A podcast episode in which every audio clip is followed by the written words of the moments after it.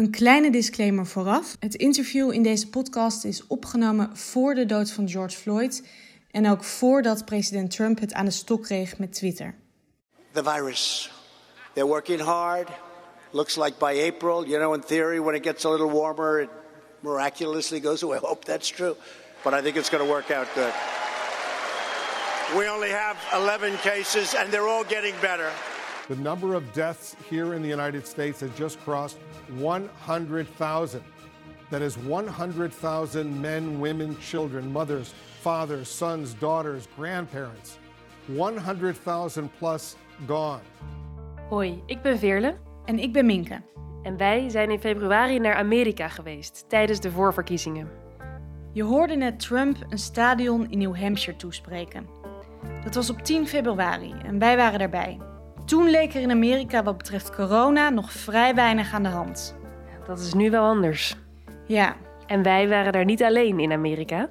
We waren daar met de BKB-academie en we waren daar ook samen met Amerika-expert Laila Frank. En zij zat laatst bij Op 1 aan tafel en ook bij de Wereldrijd Door. En nu zit ze bij ons. Hi Laila. Hi. Wat goed dat je er bent. Ehm je bent politicoloog, journalist eh, en Amerika-specialist. Eh, en jij koos voor de journalistiek na een succesvolle carrière als campagnespecialist eh, en politiek adviseur. Wanneer kwam Amerika daarbij kijken?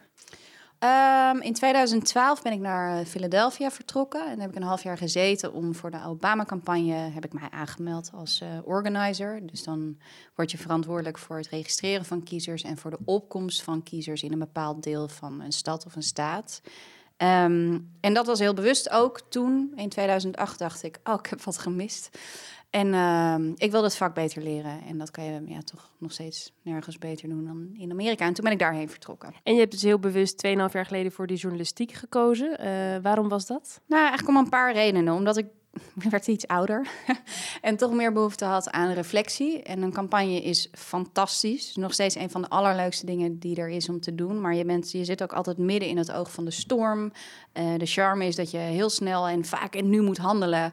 Eh, maar het is ook heel erg de waan van de dag. En daar wilde ik juist heel erg graag uit. En toen dacht ik in 2000, nou, wat was het, 18 op een gegeven moment... oké, Nee, 2017. Als ik het wil, als ik echt gewoon de overstap wil maken naar Amerika journalistiek, want voor mij was het Amerika journalistiek, niet los van elkaar, dan moet ik er gewoon heen gaan en dan moet ik de gok nemen.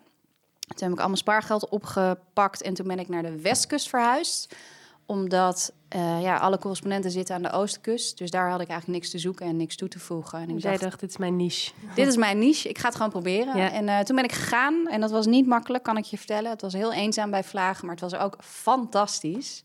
En daar heb ik eigenlijk mijn sporen verdiend en zo heel langzaam een voet tussen de deur gekregen. en nu zit je in Nederland. Ja. Ik kan me voorstellen dat je liever in Amerika had gezeten. Ik ben twee maanden bezig geweest, afgelopen twee maanden eigenlijk bezig geweest met hoe kan ik het land inkomen, hoe kan ik er wel inkomen.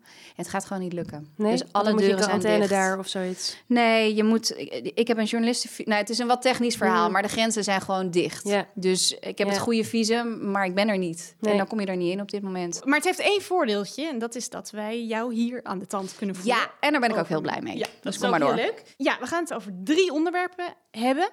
Ehm, als eerste de populariteit van Trump in deze tijden van corona. Daarna willen we het met je hebben over ehm, de invloed op de campagne van eh, Biden. En als laatste ook een beetje over de praktische gevolgen eh, van het coronavirus op die verkiezingen. Ja. Laten we beginnen met de populariteit van Trump. Ehm, wat ik las is dat hij in het begin eigenlijk best omhoog ging met zijn populariteit.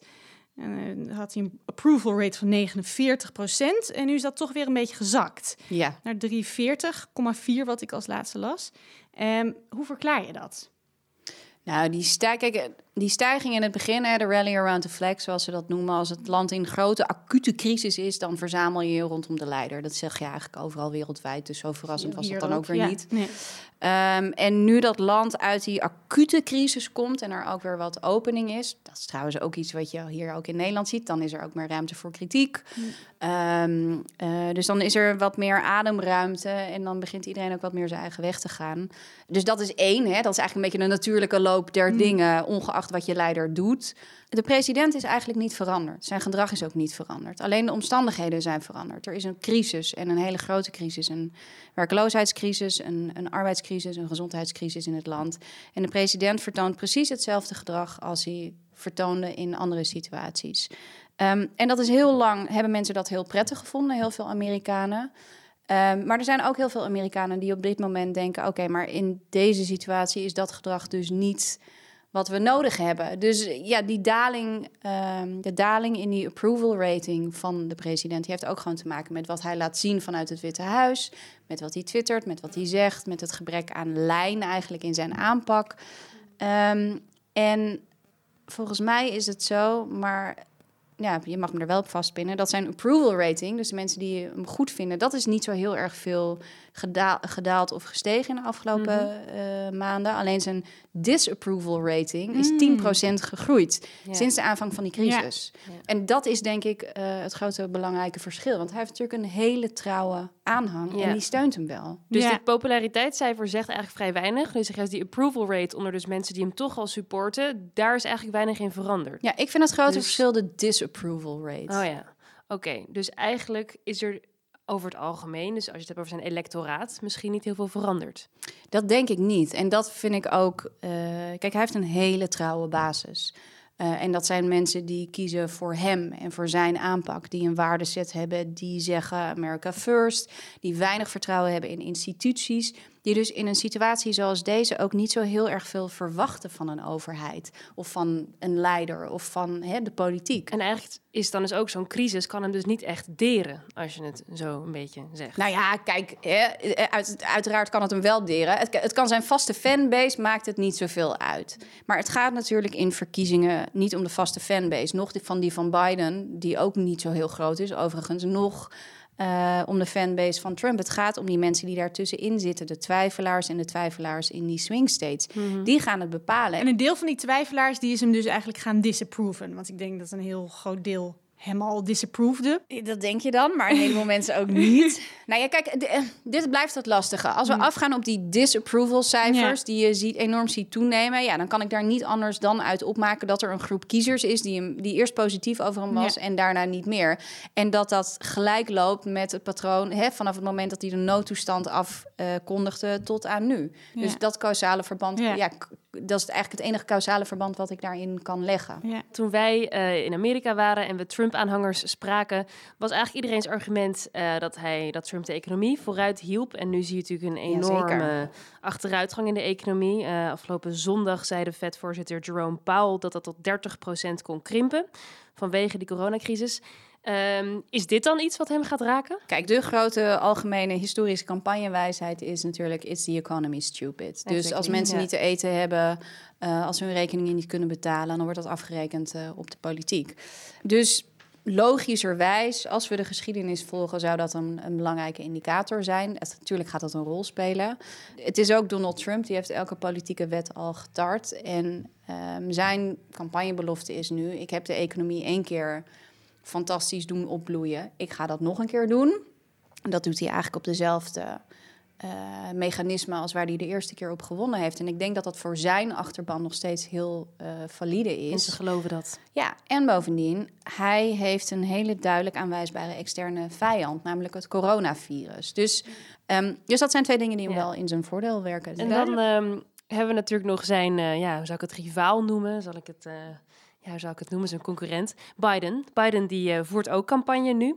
En uh, als je naar de verschillende polls kijkt, dan uh, staat hij overal op winst. Uh, maar het lijkt me toch niet een hele makkelijke periode om nu campagne te voeren. Ik hoor verhalen over dat hij dat vanuit een kelder moet doen. Um, ik ben wel benieuwd, wat is zijn situatie precies? En kan je zo geïsoleerd een campagne voeren? Ja, ja. zijn situatie is dat hij vanuit de kelder naar de woonkamer is verhuisd. Ah, dat is nee, iets van vooruitgang. Dat is iets van vooruitgang. Joe Biden die zit eigenlijk op hok. Die zit vast in zijn huis in Delaware. Um, en um, ja, tuurlijk kan je campagne voeren en dat doet hij ook. Alleen uh, zijn omstandigheden eh, eh, heel beperkt. En wat je ziet is dat zijn campagne um, heeft altijd gedraaid om leiderschap. Hè? Voor die coronacrisis was Joe Bidens belangrijkste boodschap: ik ben Donald Trump niet. Met mij krijg je een ander type leider. Nou, Nu is dat eigenlijk nog steeds, ik ben Donald Trump niet. En kijk, in zo'n situatie wil je echt een leider zoals ik. Dus hij heeft eigenlijk een hele uh, de omstandigheden helpen hem in dit argument. En er is ook een deel van de partijen, een deel van de strategen die zegt: ah joh, Biden hoeft helemaal niks te doen. Donald Trump valt wel in zijn eigen zwaard. Zijn campagnespotjes uh, die uh, schrijven zichzelf. Lekker achterover zitten, niet zoveel aan doen. Zorgen dat je wat mensen on the ground hebt. En dan en Sessa, gaan. dat is het dan. Sessa. Dus ja. dat is, ik zou dat noemen, een campagne uit luiheid. Maar even om te laten zien van wat gebeurt er dan. Um, uh, de Biden-campagne gaat nog steeds heel erg over leiderschap, waarbij die coronacrisis crisis hem eigenlijk die, die boodschap van leiderschap uitvergroot, zou ik bijna willen zeggen. En wat je ook ziet is dat voor uh, corona de campagne van Joe Biden heel erg ging over wat hij dan noemde: I want to restore the soul of America. En daarmee bedoelt hij eigenlijk de middenklasse is de ruggengraat van Amerika. De middenklasse is niet alleen een sociale klasse, maar het is een waardeset. Eerlijke, hardwerkende mensen. En ik wil dat land weer bij elkaar brengen. Nou, dat was zo ongeveer zijn boodschap. Maar die hing ergens, bungelde onderaan. Want bovenaan ging het over: ik ben Donald Trump niet. Mhm. En nu zie je dat door die coronacrisis hij is een beetje balletjes aan het opgooien, ook een beetje aan het experimenteren met de boodschap dat er eigenlijk een FDR, dus Franklin Delano Roosevelt-achtig presidentschap nodig is. En dat was natuurlijk de president in de crisis van de jaren 30. Mm Grootste crisis die Amerika ooit gekend heeft. Um, en de president heeft eigenlijk uh, sociale voorzieningen ingevoerd. Het was een president die grote werkgelegenheidsprojecten neerlegde, zodat Amerikanen maar aan het werk bleven. En er werden bijvoorbeeld bruggen meegebouwd, heel veel nationale parken zijn op die manier uh, aangelegd. Dus hij speelt nu heel erg met een vergezicht naar dat type presidentschap, waarbij hij ook nog zegt ja, we moeten eigenlijk een systeemverandering. Nou, jullie zijn ook bij een Bernie Sanders, rally geweest, dus daar gaat vast wel een belletje rinkelen. Mhm. Mhm. Dus we moeten misschien toch meer naar een systeemverandering toe. Alleen zegt hij dan, ja, maar dan niet geen socialistisch gedoe. Eigenlijk een veel grotere rol voor de overheid, mhm. waarbij de overheid doet wat andere partijen op dit moment niet kunnen doen: werk bieden, zekerheid bieden. Ja. Zo lijkt het wel een PvdA-spotje.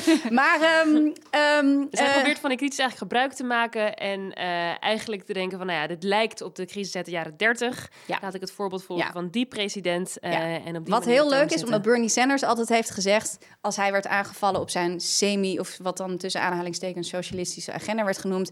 ik pas juist heel goed in de Amerikaanse traditie. Kijk maar naar FDR. Dus mm, dat bijna is bijna letterlijk Bernie gewoon. Ja, bijna letterlijk Bernie, maar dan met de toevoeging no socialist malarkey op zijn ja, Biden. Dus het is best wel, het is echt wel een leuke, um, nou ja, beetje, beetje insight, maar wel een leuke, uh, leuke. Ik vind dat leuk om te zien en te volgen, ook omdat Biden natuurlijk ontzettend zijn best moet doen om de Bernie-tak binnen te slepen. want dat probleem heeft hij nog steeds. Het is electoraal heel slim om dit te doen. Want dan krijg je misschien een deel van dat electoraat van Bernie erbij. Dat hoop je dan. Want ik ga nog één, nog één ding. Want een van de inter interessante dingen aan deze races is bij de Democraten zie je veel meer haat tegen Trump dan enthousiasme voor Joe Biden. Want het is gewoon echt niet zo'n fijne kandidaat. En bij Trump zie je misschien wel, nou ja, daar zie je en heel veel liefde voor Trump, maar je ziet ook wel heel veel haat tegen Biden. Ja. En die vuurtjes worden een beetje tegen elkaar opgestookt. Over Joe Biden, natuurlijk kan je campagne voeren, dat doet hij ook. Hè, dit gaat heel erg over de boodschap en over wat is nou de essentie van je campagne. Want al die middelen, dat ontwikkelt zich wel daarom. Maar ja, dat gaat dus over en dat leiderschap en een wat vergezicht over wat het land nodig heeft. Hij doet het in de peilingen bijna overal beter dan Donald Trump. Okay. Maar ik weet ook van mijn contacten binnen de Democratische Partij, die zeggen, ja, niemand is echt enthousiast. Nee. Dus het is natuurlijk heel lastig campagne ja, voeren. Dat werkt wel met canvassen. in, uh, bij New Hampshire, dat we dan gingen campagne voeren voor Biden. En dan was het... Uh, ja, uh, ik ben wel democraat, dus ja, dan moet maar Biden. Maar echt alles beter dan Trump. Alles beter dan Trump, ja, maar, dan maar Biden. Dus niemand was oprecht enthousiast. Ja, dat is wel en tricky. je kan natuurlijk, nou ja, dat is heel tricky, dat denk ik ook. En um, het is moeizaam campagne voeren, ook omdat je, ja, ja, je moet vechten voor elke stem. En ik denk, er is een enorme enthusiasm gap van de kiezers die voor Trump zijn, die willen hem. Mm -hmm. De kiezers die in het Biden-kamp zitten, ja, die moeten het er gewoon maar mee doen. Ja. Um, en uiteindelijk denk ik echt dat als de haat en de afkeer van uh, de huidige president groot genoeg is, dat dat Biden de overwinning zou kunnen bezorgen. Maar dan denk ik dat de Democraten over vier jaar echt weer een heel groot probleem hebben. Dan is het alsnog een puinhoop daarna. En toch nog heel even, uh, hij zit daar dan in die kelder. Hij is naar zijn woonkamer verhuisd. Woonkamer. woonkamer. Ja. Zit hij een beetje filmpjes op te nemen. Ben benieuwd of dat goed gaat. Het is natuurlijk beho behoorlijk oud. Ja, hij schijnt technisch ook niet zo goed te zijn. Zeg maar, hoe, hoe gaat dat dan? Uh, ja, nou, Um, de digitale campagne van Joe Biden. Wat zal ik er eens over vertellen? Hebben jullie. Het is heel leuk om gewoon eens even de Facebookpagina van Biden en de Facebookpagina van Trump. En dan bij het videodeel gewoon eens even te kijken wat er gebeurt. Uh, want eigenlijk doen ze redelijk hetzelfde. Alleen de invulling is heel anders. Dus mm. allebei zijn ze bezig met uh, online rallies. Nou, oh, jullie zijn ook bij rallies geweest. Ja, in het echt. In het nog. echt, ja. Gelukkig nog in het echt, ja. Dat is, uh, als je het een paar keer doet, best enerverend. En als je het vaak doet, heel erg saai. Hm. Want een rally is, je krijgt niet meteen de hoofdact. Je krijgt eerst vijf sprekers daarvoor. Het en duurt dan... ontzettend lang voordat duurt... eindelijk die kandidaat ja, komt. Het duurt vreselijk lang. En dan krijg je nog de dochter van de voorzitter van de lokale partij. En die mag dan het volkslied zingen. En dat is vals. En je moet toch klappen. En dan, nou, kortom, een hele, hele toestand is dat. Um, dus als je dat vertaalt naar online, dan zie je bij Joe Biden eigenlijk exact hetzelfde. Dus vier sprekers die niet per se heel erg goed zijn, maar dan voor een camera waarbij ze niet zo goed begrijpen dat je niet. Hè, wat beeldregie is, dus dat je, hm. het maakt wel uit op welke hoogte je je computer zet, uh, zodat we niet je neus in kunnen kijken, bijvoorbeeld. En dat je als je een postertje achter je hangt van Joe Biden, dat je dat recht hangt en misschien ook niet op je servieskast, maar voor een witte muur of zo. Gewoon de basics. basic rules gewoon. ja, weet je wel. Dus nou, goed dat. En dat je ook gewoon... De techniek loopt niet lekker. Het beeld valt af en toe uit. Het geluid valt weg. Mensen vinden het heel ongemakkelijk voor zo'n camera. Als Joe Biden zelf in beeld loopt, dan zegt hij... Is hij aan? Ben ik... En dan valt het beeld uit. Um, maar wat ik heel knap vond dan weer van de Trump-campagne... als die een digitale rally doen dan begint dat met een spetterend filmpje van bijna 3D van een arena waar je ingezogen wordt, waarbij het vuur en het enthousiasme meteen je het gevoel geeft dat je op zo'n rally bent. Zijn jullie ook geweest volgens mij op een Trump rally? Dus je weet hoe dat voelt. Ja.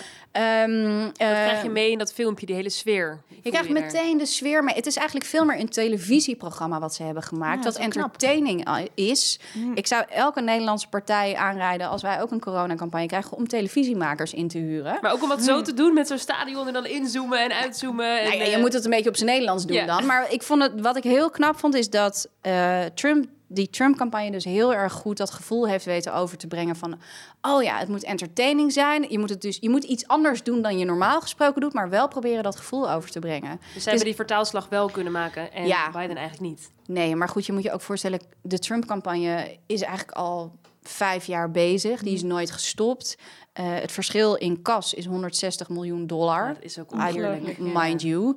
Uh, de Trump-campagne is warm gedraaid. Uh, weet je wel, dus nou ja, goed. Dus Terugkomend op wat, wat Joe Biden aan het doen? Ze maken dus filmpjes, bijvoorbeeld uh, dit soort filmpjes, dus online um, rallies. Ze doen online fundraisers. Uh, dat uh, dat is dan of besloten en dan moet je heel veel geld betalen, een ton voor Hillary Clinton. Maar ik zag dat ze nu uh, ook Buttigieg doen en dan mag je 5 dollar betalen.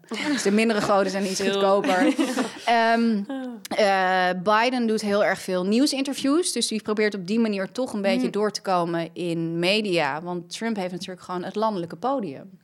Um, en ik denk ook een groot verschil is, Biden zit vast in zijn huis. Die kan die vier muren niet uit. En dat is uh, lastig, want het is technisch minder spannend. Uh, hij loopt zelf gevaar en hij houdt zich aan de regels. Want democraten houden zich over het algemeen... Die leggen zichzelf die norm op waar ze soms last van hebben. Nou, dat is in dit geval aan de regels soms, ja. Ja, en Trump, die is nu werkbezoek na werkbezoek aan het plannen als president. En die was bijvoorbeeld vorige week in een um, uh, fabriek in Pennsylvania, een hele belangrijke staat. Die moet de swing state, willen ze allebei heel graag winnen. En dan komt hij daar in zo'n fabriek en is gewoon een bezoek als president. En wat gebeurt er dan? Dan komt hij op en dan speelt hij het nummer wat hij altijd speelt als hij bij een rally opkomt. Ah, en langs de weg staan er allerlei Trump-supporters met grote borden die zijn opgetrommeld via de campagne-app. Dus eigenlijk is Trump, die is gewoon een rally aan het maken. En wat doet dat? Dat creëert nieuw beeld. Ja. Um, en beeld is ontzettend belangrijk in een campagne, zoals jullie weten. Het is gewoon een drager. Uh, er, gebeuren, er gebeurt iets spontaans. Er is beweging. Je ziet de president of de kandidaat in actie met anderen. En Biden zit daar achter zijn computer. Ja, want eventjes, want hoe doet Trump dat dan? Dan heeft hij dus ook scheid aan alle anderhalve meter maatregelen en zo? Ja, nou ja, het gaat er vooral nog belangrijker dan dat is dat hij een podium pakt en campagneachtige activiteiten wel kan ondernemen. Uh, en dat hij op pad kan zijn, dat hij beeld kan creëren, dat er spontaniteit is. Hele oneerlijke strijd gewoon eigenlijk. in die zin is het een heel ongelijk speelveld. Ja. Ho- Hoewel, hij staat dus nog voor Biden. Ja. Of denk je dat er nu nog wel echt wat moet gaan gebeuren de komende maanden? Als er niets gebeurt en Biden blijft daar in zijn huis zitten en die komt niet verder dan wat lullige rallies.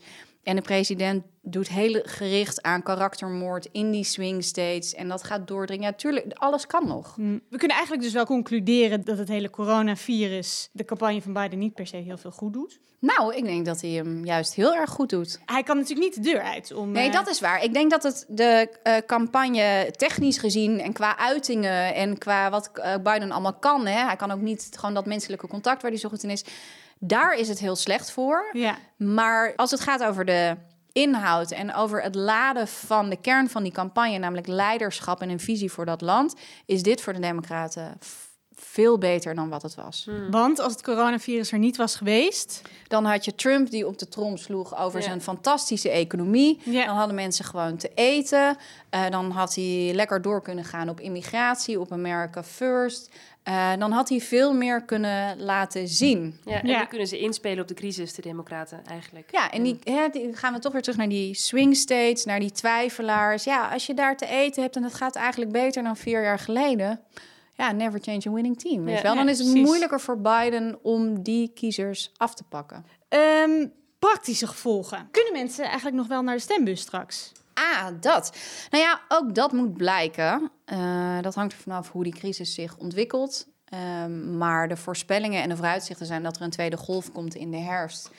Ehm, en dan hangt het van een aantal dingen af. Je ziet dat ehm, eh, heel veel staten aan het voorsorteren zijn op andere manieren om te kunnen stemmen dan alleen fysiek naar een stembus gaan. En dan zijn er allerlei staten die met een soort mix en match bezig zijn. Eh, kunnen we misschien toch eh, elektronisch? Nou, dat is één groot. Dat, de historie is daar niet zo positief over.